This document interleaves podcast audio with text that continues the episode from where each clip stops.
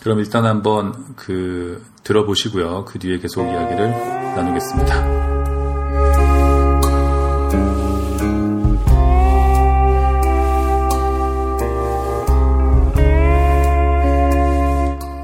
원주통신 토지를 쓴 소설가 박경리 선생이 우리 동네로 이사를 온 것은 1980년도의 일이었다.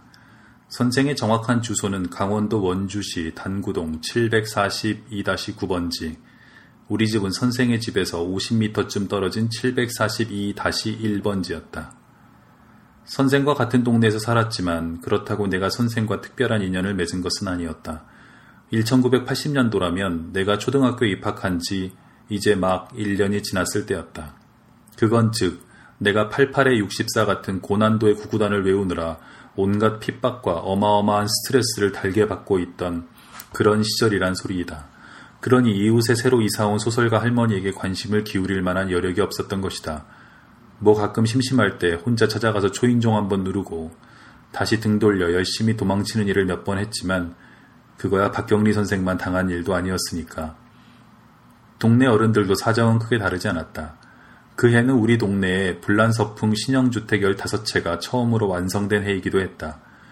동네 주민들 대부분이 살던 집을 헐고 그 자리에 새로운 집을 지었지만 문제는 과도한 은행 대출이자로 기둥을 세우고 온도를 깔고 대문을 세웠다는 점이었다. 그러니 어쩌겠는가. 부부가 두 손을 꼭 잡고 우리 앞으로 딱 10년만 고생하자. 그러면 이 집이 진짜 우리 집이 되는 거다. 덤벼라 대출이자여 우리 부부가 있다. 하며 투지를 불태울 밖에.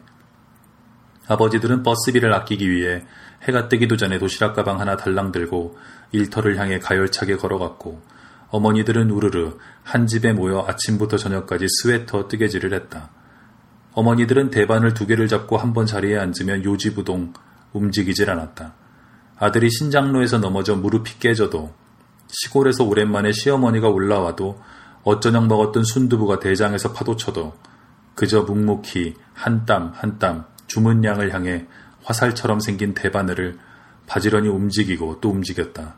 그러니 동네 맨 끝집 슬래브 2층 집에 누가 새로 이사를 왔든 그 사람이 설령 소설가이든 무당이든 대통령이든 그러거나 말거나였다. 혹 박경리 선생도 함께 뜨개질을 했다면 모를까. 선생의 존재가 동네 사람들에게 처음으로 확연히 부각된 것은 그로부터 7년이나 더 지난 후의 일이었다. 동네 사람들이 선생의 소설을 단체로 읽었다거나 선생이 새로 동네의 반장이 되었다거나 했던 것은 아니고 그게 다 드라마 때문이었다. 그해 가을 KBS에선 선생의 소설을 원작으로 한 드라마 토지가 방영되기 시작했다. 이재은과 안현홍이라는 아역 배우가 어린 서희 역을 당대 청소년들의 열렬한 지지와 애정을 받고 있던 신인 탤런트 최수지가 성인 서희 역을 윤승원이라는 산적처럼 생긴 배우가 길상 역을 맡아 열연했던 드라마는 그야말로 전국적으로 선풍적인 인기를 끌었다. 특히 어린 서희가 조준구 역을 맡은 연규진에게 내뱉은 대사 찢어 죽이고 말려 죽일 게야는 전 국민의 유행어가 되기도 했다. 부부싸움을 할 때도 축구를 하다가 패스를 하지 않는 친구에게도 수학 문제를 제대로 풀지 못하는 학생에게도 서로가 서로에게 찢어 죽이고 말려 죽일 게야 하며 소리치는 바람에 온 나라가 다소 으스스한 분위기로 변하기도 했다. 드라마가 인기를 끌면서 선생을 바라보는 동네 주민들의 눈도 달라졌다. 동네 어른들은 그때까지도 계속 대출이자와 싸우고 있었지만 그래도 그동안 원금을 많이 갚아나간 덕에 이전보다는 한결 여유로운 표정들이었다. 일테면 이전까지의 뜨개질이 전투적이었다면 그땐 뭐 뜨개질을 하다가 중간에 잠깐 화투도 치고 화장실도 가고 텔레비전도 보고 하는 시기였다. 그렇게 느슨하고 산만한 뜨개질을 하면서 어머니들은 각자 자신과 박경리 선생과의 인연을 경쟁적으로 늘어놓기도 했다. 하지만 그 인연이라는 것이 좀 그러니까 대부분 우리 동네 슈퍼에서 찬거리를 사다가 우연히 선생과 만난 것, 버스를 타러 가다가 동네 골목길에서 선생과 가볍게 목례를 나눈 것, 자세히 보니 선생이 입고 있는 스웨터와 자신이 입고 있던 스웨터가 엇비슷했다는 것, 그것이 전부였다. 한 아주머니는 자신이 이미 드라마가 방영되기도 전에 슈퍼 여편네와 외상값 문제로 싸울 때 찢어 죽이고 말려 죽일 게야 하는 말을 했다며 아무래도 선생이 그때 자신의 말을 엿들은 것 같다고 아니 서희의 실제 모델이 자신인 것 같다고 연이어 신뢰할 수 없는 말들을 반복적으로 함으로써 동네 아주머니들의 빈축을 사기도 했다. 나?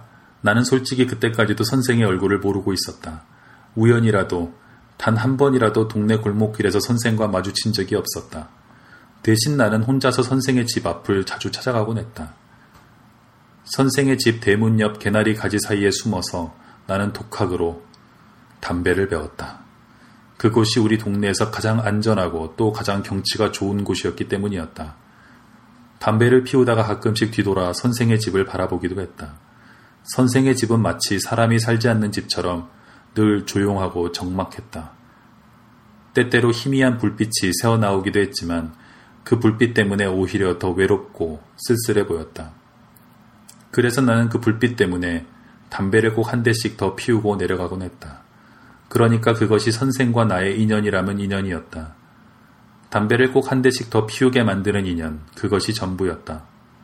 아, 하지만 이제 고백해야겠다. 나 또한 동네 아주머니들처럼 학교에만 가면 박경리 선생과의 인연을 부풀리고 또 부풀렸다. 그게 다 최수지 때문이었다. 아이들과 목소리를 높여 최수지는 내 거다.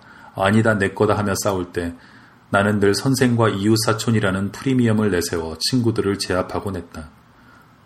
학교에는 한때 내가 박경리 선생의 외손자라는 소문이 돌기도 했다.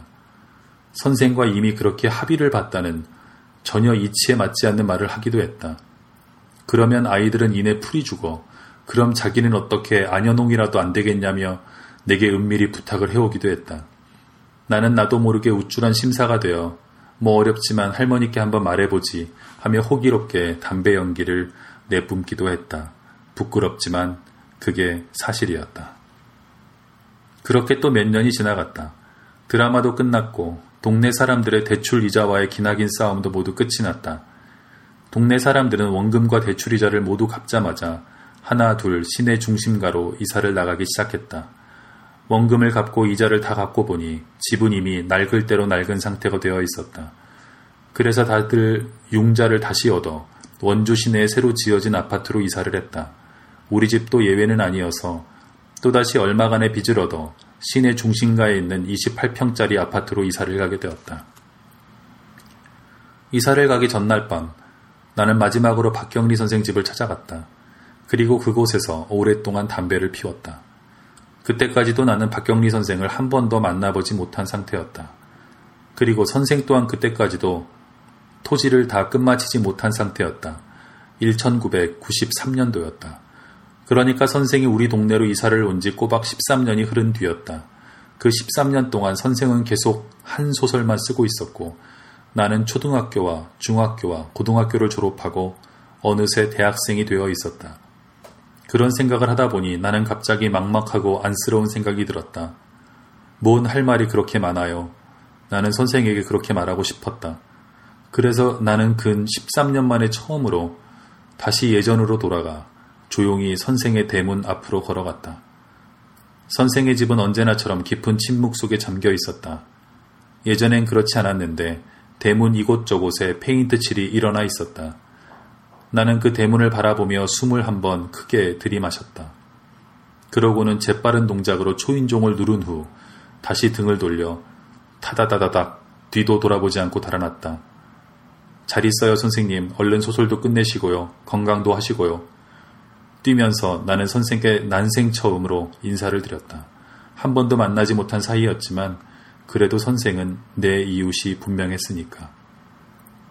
선생이 소설 토지를 다 끝낸 것은 그로부터 다시 1년이 지난 1994년 늦은 봄날의 일이었다. 세월이 또 흐르고 흘렀다. 그러니까 이제 그날 밤, 그 눈 내리던 겨울밤의 이야기를 할 차례가 온 것이다. 내가 다시 한번 박경리 선생과의 인연을 떠올리고 선생을 만나기 위해 멀고도 먼 길을 떠났던 그 밤의 이야기를.